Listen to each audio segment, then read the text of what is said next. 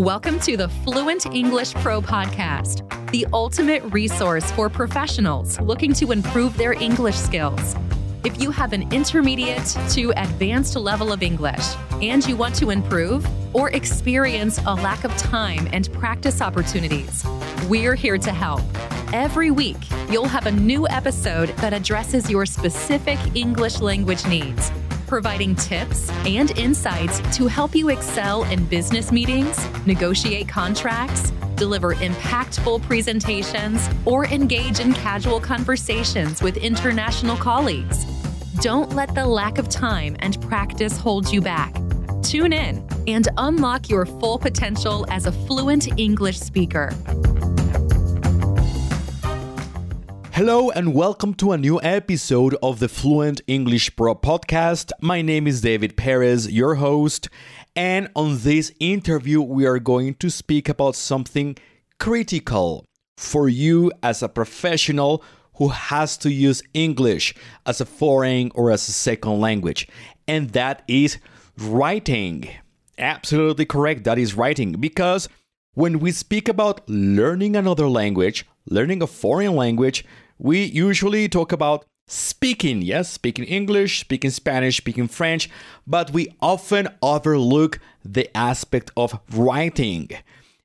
And as a professional, your writing needs to be excellent. Why? Because one, writing is how you present yourself, how you show you are a professional, and also because that's what you're going to use to provide feedback to create contracts, to write down business proposals, to establish communication via email, etc., etc.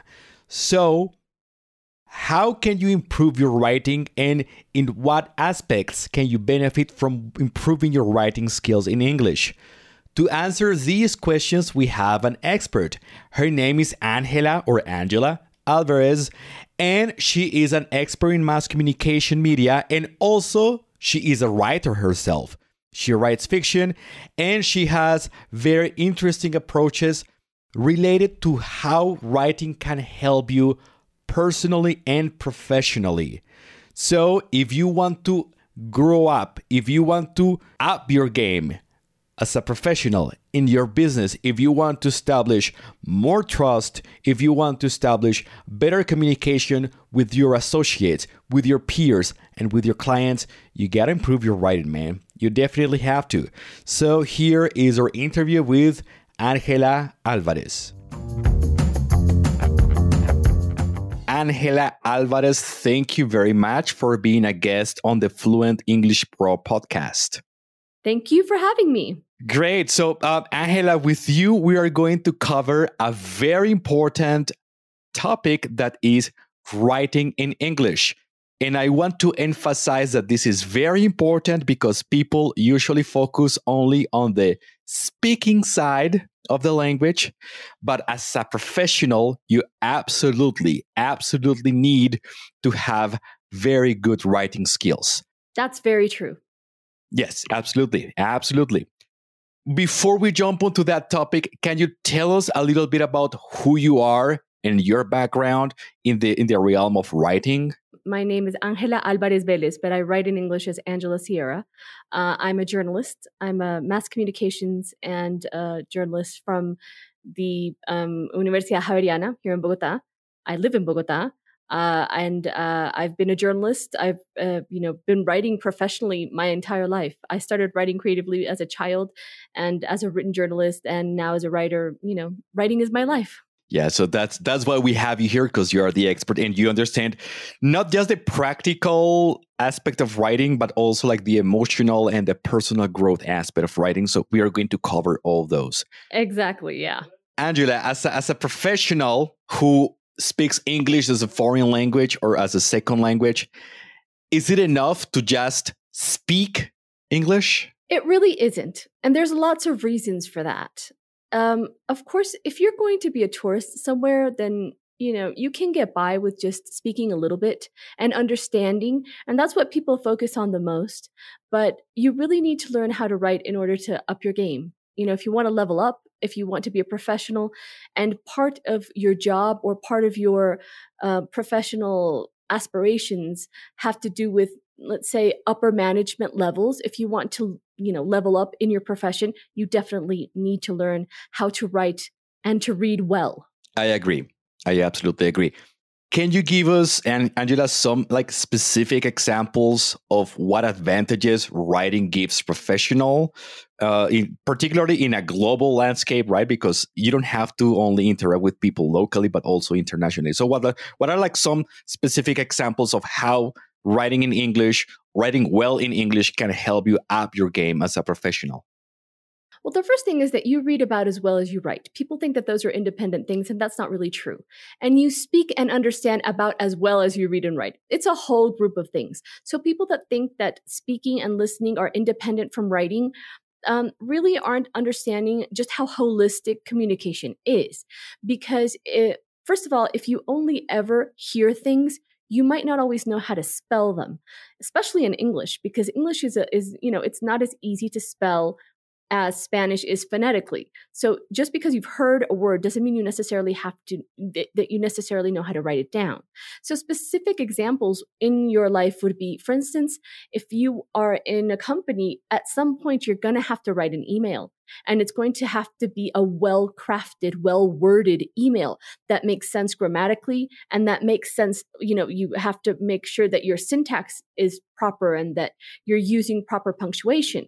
So, you know, just emails, emails where you have to inform somebody of something text messages. I cannot tell you how many times I've had friends of mine just balk at spelling and grammatical errors on text messages. We do so much through text nowadays, and you can't just communicate solely with emojis, especially if you want to be in an upper management position. So, those are just two examples emails and also just written reports. Because if you are the boss, if you are, if, or if you want to be a boss and you have to have people under your management, at some point you're going to have to write a report. You're going to have to answer to people higher up. So, you're going to need to write a report about that.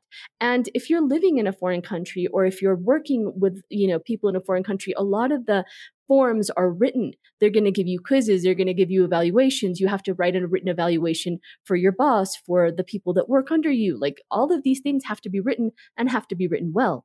And that's just, you know, just in a casual day to day thing. Now, if you're actually going to have to do import things or, you know, some sort of management, it's, it's just, it's super important. Good. So, uh, Angela, you just mentioned very important aspects of being able to improve your your opportunities as a professional if you are able to to speak English. And also, I think there is a very important aspect here, which is how you present yourself. If you have a like a terrible writing in English and you send a business proposal or an email or a report, that can be a deal breaker. Like the yes. other person can say no because your writing looks bad. So, like the same way you want to, to look professional in the way you dress, in the way you speak, in the way you, your website or your business looks, I think your writing should also reflect professionalism. I personally do not like, uh, or I do not trust, and I think the key word here is trust, someone who doesn't have good writing when they are like contacting me about business. So I think good writing will help you build and establish trust in potential clients.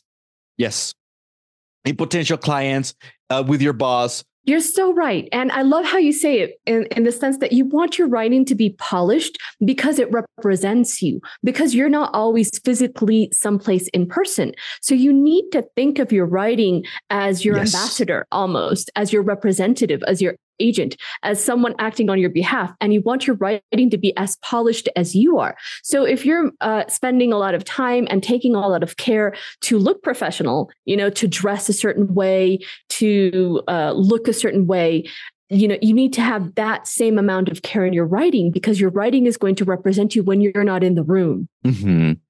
i absolutely agree i absolutely agree have you had any personal experience or maybe a case of a friend or a friend of a friend that you know of uh, when writing has either help them improve their job opportunities or I have examples of both. For me personally um, i worked in radio a thousand years ago uh, when i had just just finished uh, college. I worked in radio i worked in caracol and um, we had to interview someone who spoke only english and i said i can do it i speak english. And so when we were writing they were saying oh but we also need to write a script. We need to have this the person needs a script because otherwise, you know, they were very nervous. It was a piano player. And so she was lovely. Her name was Ali. She was Australian. And um, she got a little bit lost and she wanted to have just not exactly a script, but a rough idea of what we were going to talk about. And I said, I can write it. I can also write it in English. So some of the other um, you know reporters and newscasters that are around spoke a little bit of english but i was the one that could write so because i was able to write i was able to you know and, and, of course i looked great with my bosses because here i was recently graduated and they gave me a level of trust that they wouldn't have given to me otherwise because of this opportunity you know in english and because i was able to write it down. Because they need that for their files and they need that for a whole bunch of things and also it happened um, when i was translating. I'm also a translator. My sister's a translator. And one of the translation work that we did was we had to translate the written uh, parts of the dialogues of several soap operas. So that was also a job that i was able to get because i can write well because what we did ended up being the transcripts and you know the, the subtitles in english for telenovelas in spanish. So i didn't just need to understand what they were saying. I was also needed to be able to write it down because that then turned into the subtitles that they played when they played that telenovela in other countries. So those are two examples just from my life. But I've also known people that they're like, okay, we you've done a really good job. We're very impressed with your work ethics, but we need to promote you. And in order to promote you, you need to be able, like we were saying a, a little bit ago, we you need to be able to write a report. And if you can't write a report, then it's not going to help. Yes actually i was i was speaking to a person the other day. She has to communicate with uh, some suppliers in asia and like she has to interact with them and she has to send like quality requirements and like that's very specific language and very critical language i think because it's quality. So they she needs to communicate with the suppliers about the quality of the materials the requirements in, in, terms of like uh, your durability you know like uh, what they are made of or like the sizes and the weights and all that.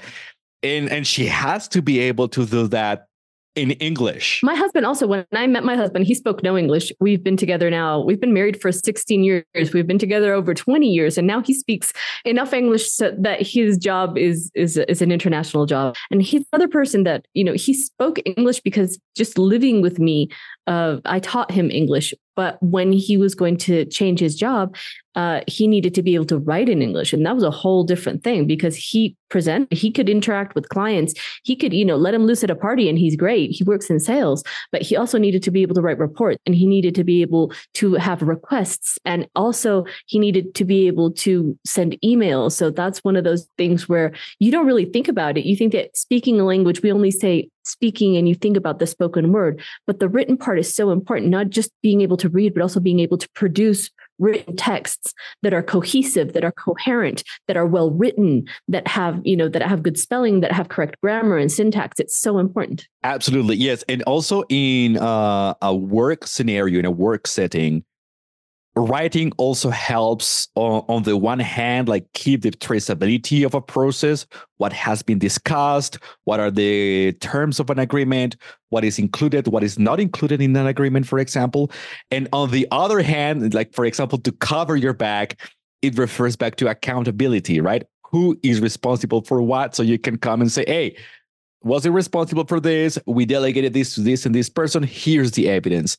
So it, it is like a global thing when it comes to interacting inside or within your own exactly and even in a scenario in which you're in you know in person if you're in a meeting or something and you are physically present in the meeting being able to take notes in english if the meeting is in english of course is a you is a big time saver because you don't have to translate in your brain.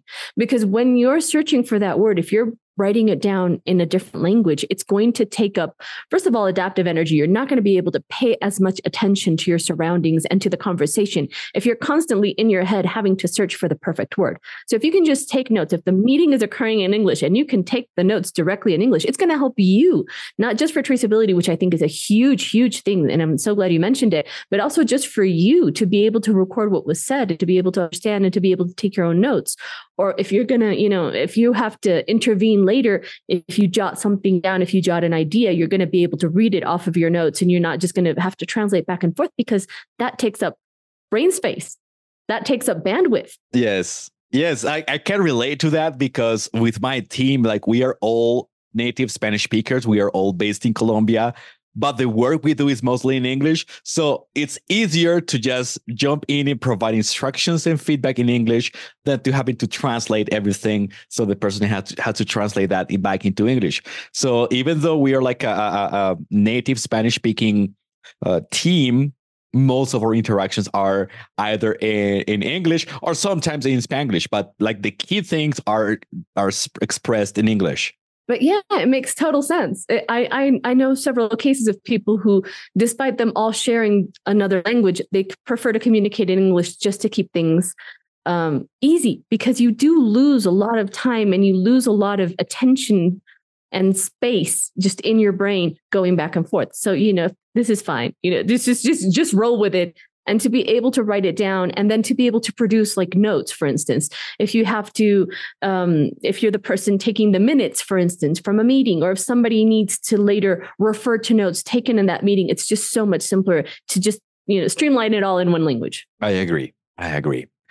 Now uh, we have covered the importance of being able to have good writing uh, good english writing skills for for you, you as a professional. Mm-hmm. Now, there is an issue here, which is commercially, Angela, what people sell, what institutions sell, what uh, like these English institutes sell is mostly learn how to speak in English.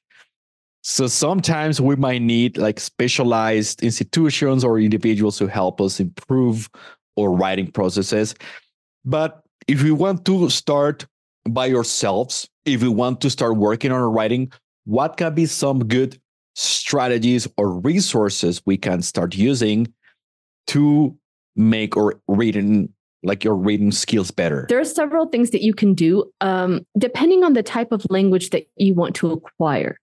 So uh, if you have a specific need if you're an architect and you need to learn about architecture stuff then watch architecture documentaries with the uh, subtitles, and that way you hear it and you'll see it at the same time.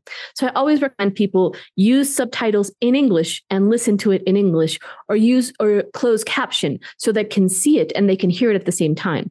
Again, so that you can acquire a vocabulary and you know how it's something is pronounced as well as written. But there's really no substitution for reading because, and again, I would suggest that people read as variedly as they can, because if you're just going to read about one thing, if you're only going to read about architecture, then you're not going to be able to acquire the type of language that you need to describe feelings, for instance, or to describe something else. So I think that you should read as broadly as you can. If you're just a beginner, one of the suggestions that I always give people to read comic books or graphic novels. Because you have the two um, elements you have the visual element as well as the written element. And if at garfield you know that by the end of this yep. four panel strip i need to be laughing otherwise i didn't understand something. So it's very easy for me to go back and signal okay i see this but i don't understand this word. And then i can pinpoint what it is that i'm not understanding rather than just reading a 5000 word article in The Economist and then be at the end like, I did not understand anything and I don't know where I got lost. So those are ideas that I would give. Also, I would tell people watch children's shows. If you're just beginning, watch children's shows. Watch Disney Junior, watch uh, Nickelodeon, because children's shows tend to have less slang and they tend to speak slower and more clearly because they're appealing to children. So the language tends to be easier and the accents tend to be more neutral. Um, so that's another great, but always watch them with the subtitles in English. Don't cheat. Don't put subtitles in Spanish because then you're not doing anything.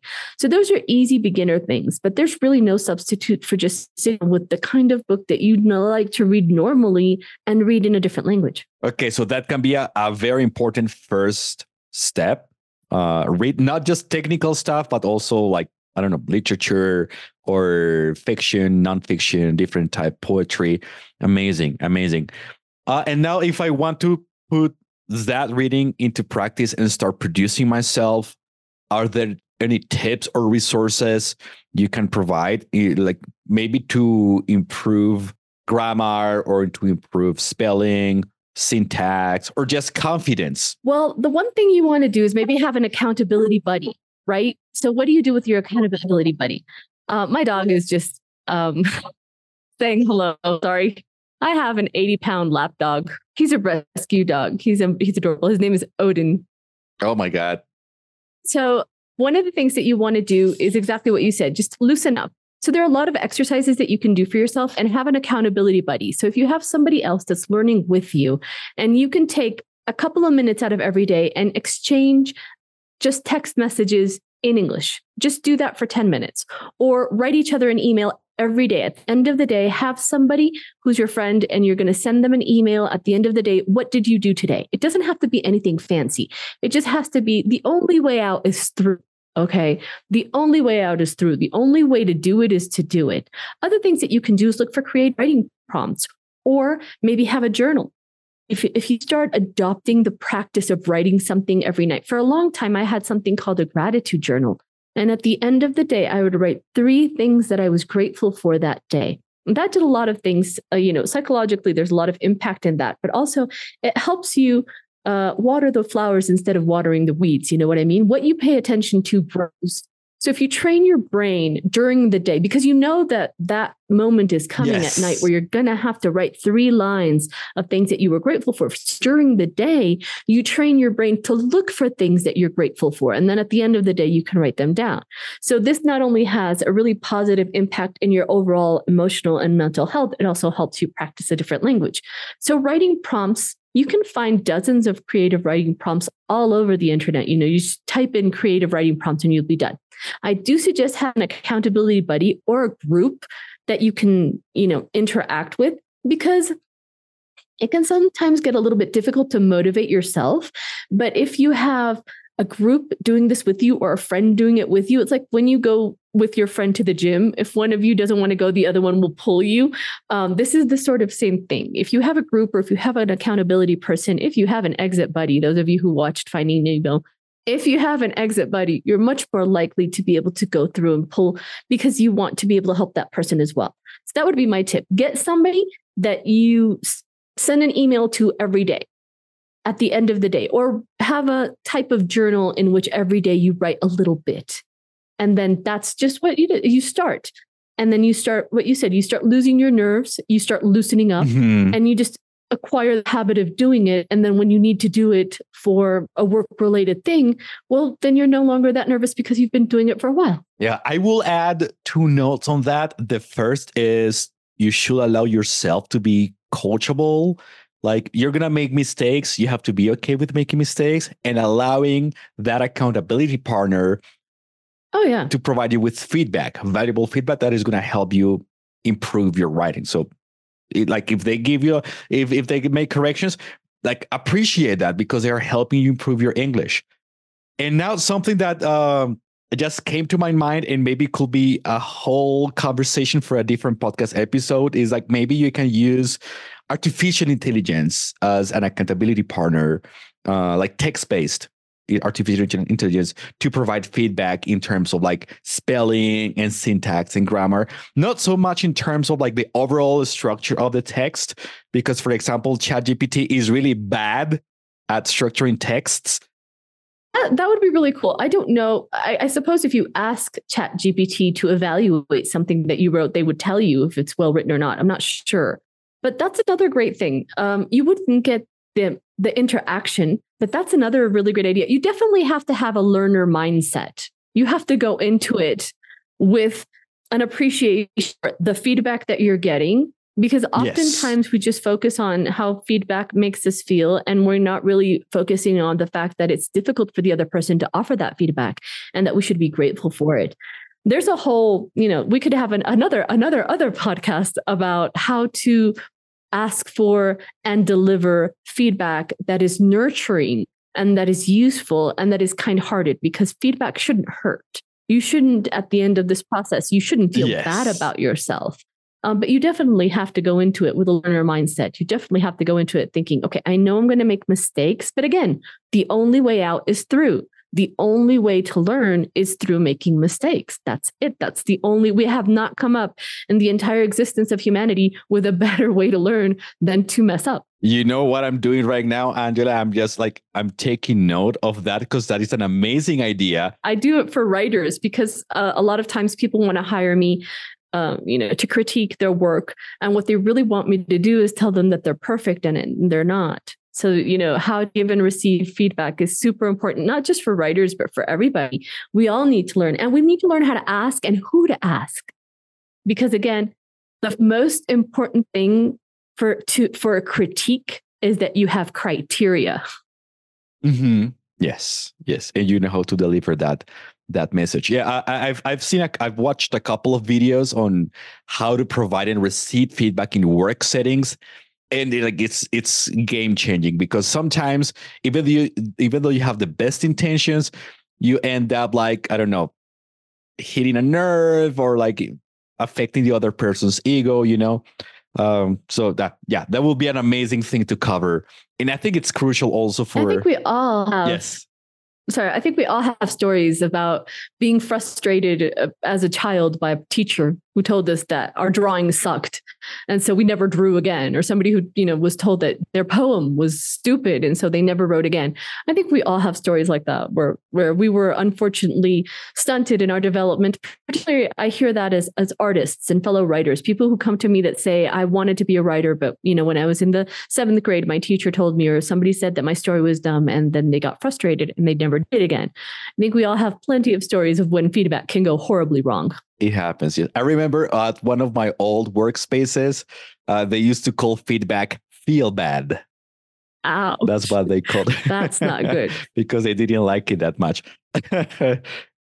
That's what they called it. Okay. Um, Angela, I would like to go back a little bit to to a point you mentioned earlier on on, on a conversation, which is using writing for a little bit more than just like the technical or practical stuff. You were mentioning, for example, keeping a gratitude journal, which I mean, skills are transferable. Even if you don't do technical writing, Absolutely. doing personal writing will help your technical writing, right? Because yeah, it's it's just the exercise. But but but my question here is uh, what what are benefits of writing for personal pleasure or maybe as a therapeutical exercise um, for you as an individual, not just as a professional? What are the how, how can you improve yourself, or maybe uh, give yourself a little bit more like well being by writing?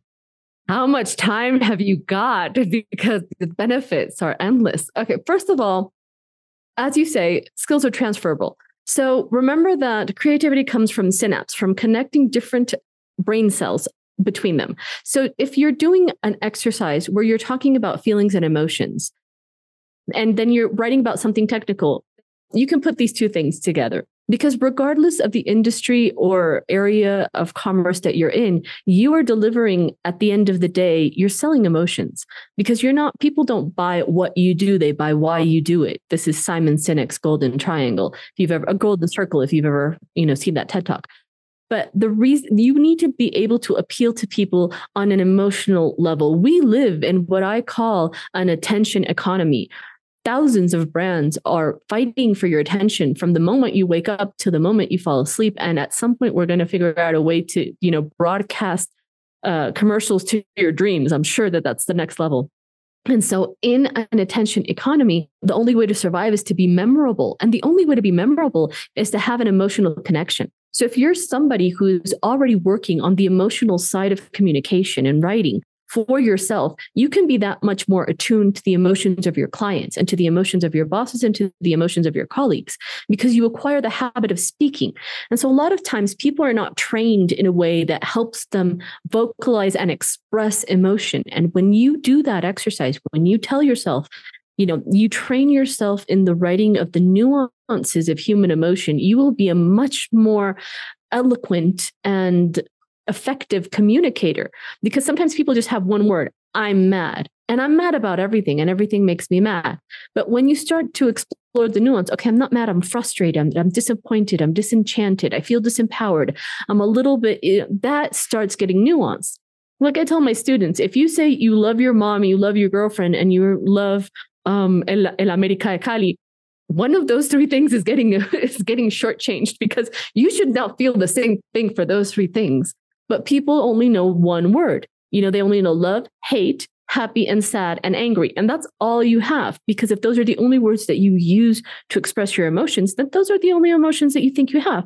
But when you learn a little bit more, and in journaling, you develop these things. Okay, what am I really feeling? And you dig deep into your own psyche and you dig deep into your own emotions the benefits can not only be reflected in your relationship with others, but also in your relationship with yourself, because you are the narrator of your own life. So, insofar as you're able to self narrate uh, and, and narrate yourself into a moment and a space in which you understand yourself, that can only benefit you on the long run. And that's important for emotional and mental health. And so the, the, the habit, just acquiring the habit of writing things out, you can also really reduce the stress in your relationships if you can uh, just take care of yourself. If you can self regulate your own emotions by writing them. You don't have to unload them on other people because that causes a lot of stress in relationships where you know you only talk to this person. Eh, nobody wants to talk to somebody who's always in a bad mood, who's always sad, who always has bad things to say. So if you can write that down, you can feel that release. You can feel the emotional release of sharing that because when you wrap language around your emotions, you immediately feel release and then you don't have to load up your other relationships with that. So those are the benefits that just off the top of my head. I remember uh, I'm reading this book by Dale Carnegie, uh, How to Win Friends and Influence People. And he mentions that many of the people he studied or he interviewed for his book, uh, whenever they were like, whenever those people were mad at somebody, no, no, no. they will write a letter to that person, but they will never send it. The letter was just an exercise to to like download that I don't know that that bad sensation or those hard feelings but that was it. Those letters never got sent. So I, I do agree. Writing is a way to, and, and, and this is like a meditative action, right? You are able to learn about yourself and also to observe yourself from a place of uh like from a neutral place without judgment so i think that's a very interesting exercise i'd like to add that when you t- when you have a journal the purpose of the journal is not to record, it's to understand. You journal for clarity, not to keep a record of how many times somebody did something to you. This is not the purpose of that.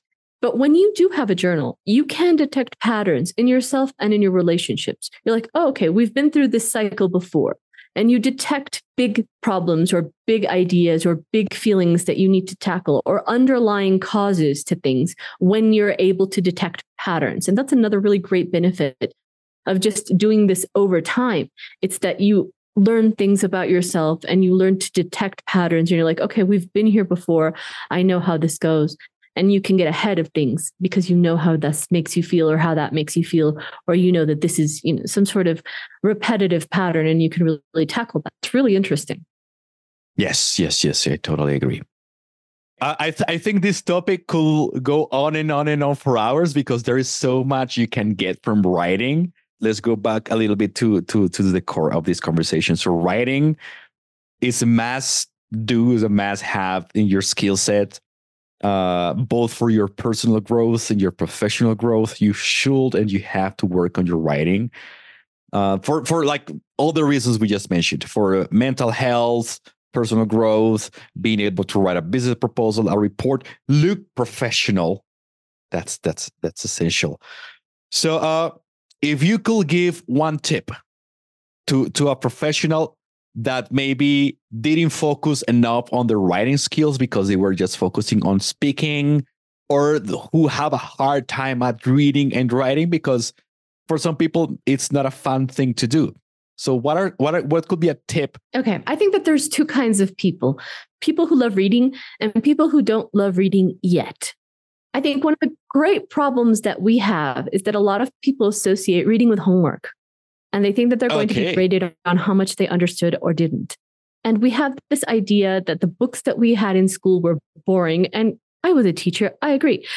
a lot of the times, teachers have a curriculum, and this idea of the classics were made up by somebody that has probably nothing to do with you. So if you're a person that feels like they don't enjoy reading, branch out, explore different things. Because if you didn't like reading Chaucer, fine, that's boring. Read something else. There is a novel out there. There is a format out there for you. If you don't like novels, try graphic novels. Um, graphic novels are awesome. And maybe what you like are novellas, or maybe you like stories, or maybe you like poetry. There is a format out there for you because everyone consumes stories. Our brains are designed to consume stories. And because of that, I'm sure that there is a story format out there for you. Don't be a format snob. You don't have to read 500 long, 500 page long novels. You can read little stories, and those are great too. Or maybe what you like are vignettes, or maybe what you like is um, lyrical prose, or maybe what you like are detective novels, or maybe what you like is true crime. There's something out there for you. The thing is, a lot of people got used to books being chosen for them for the purposes of academic feedback, for the purpose of getting a grade. And that's where they stopped. They were like, I don't like to read because I didn't like to read in school. Give yourself a chance to if you already like something, I guarantee that there is a book, that there is a story, that there is a poem, that there is a graphic novel out there for you. If you like comics, look at comic books. Those are great. We are not format snobs here. All forms of story are valid and all forms of written story are super helpful.